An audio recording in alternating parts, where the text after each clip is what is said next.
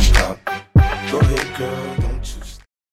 Candyman, 1992 edition. Strange to me to think that 1992 was so long ago, considering I was alive for it. I was alive when this film was made, and I'm alive now for a remake that is almost 20 years afterwards. God, it's terrifying being old. Anyway, before we all rush out to watch the Jordan Peele masterpiece, which I'm sure will be incredible, I thought I'd go back and watch the original Candyman. Seeing as I'd never seen it, I thought I'd give it a go. It is a interesting and very diverse film. It is a movie that speaks about cultural relationships and race back in 1992, and the whole entire film has this underlying bubbling political idea behind it. It's really quite fascinating, and I can see what the appeal is for Jordan Peele, the man who made Get Out and dubbed it not a comedy or a horror or a thriller, but a documentary. I can see he's going to do great things with Candyman. This version of Candyman, or the first if you will, finds a young woman named Helen trying to write a thesis on the urban legend. And from the off, we are told that this is something that the ghetto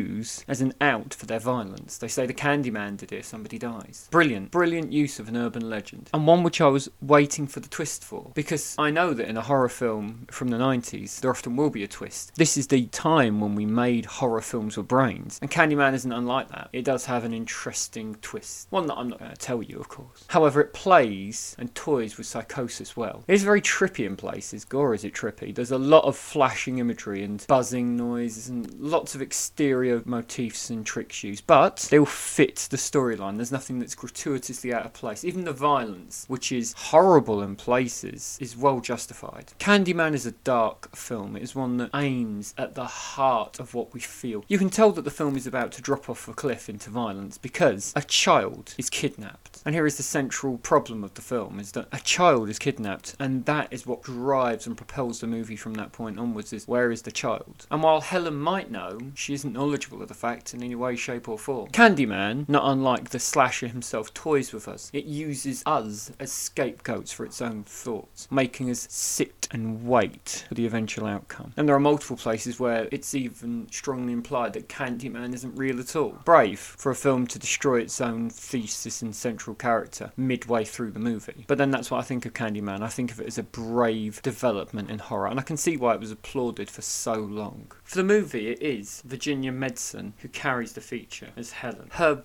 brilliant portrayal of both sane psychosis and empathy is what makes the movie so powerful. Her doubting at the beginning and then slowly descending into knowing she literally cannot escape what awaits her. Near perfect is her performance. Just the right side of hammy. And the ending is one that has true power behind it. Something that brings out our hearts as well as our brains and our fears. And then the very, very ending is even stronger. I think that a film like Candyman that has legendary status is justified. There are a lot of horror films that aren't, but this one truly deserves our time. Not because of the horror aspects, they can be found anywhere, but because of the ideas of an urban legend that has a cultural impact on a society and how the downtrodden cope with poverty. Because that's what the film's really about. It's not about a man with a hook who appears. It's about the cultural divide. That is why we see the lecturers eating, you know, incredibly nice restaurant while they hypothesize on things they will never know. And Candyman is left to offerings of scraps. It's also interesting the exploration that the movie makes about how an urban legend must survive and how it draws power from its own belief system. Much like a Freddy Krueger in that way, but completely different in tone. Near brilliant, really. So, in summary, say it once, say it twice, say it three times, or four, or five if you want to, but always respect the Candyman. Because the Candyman can.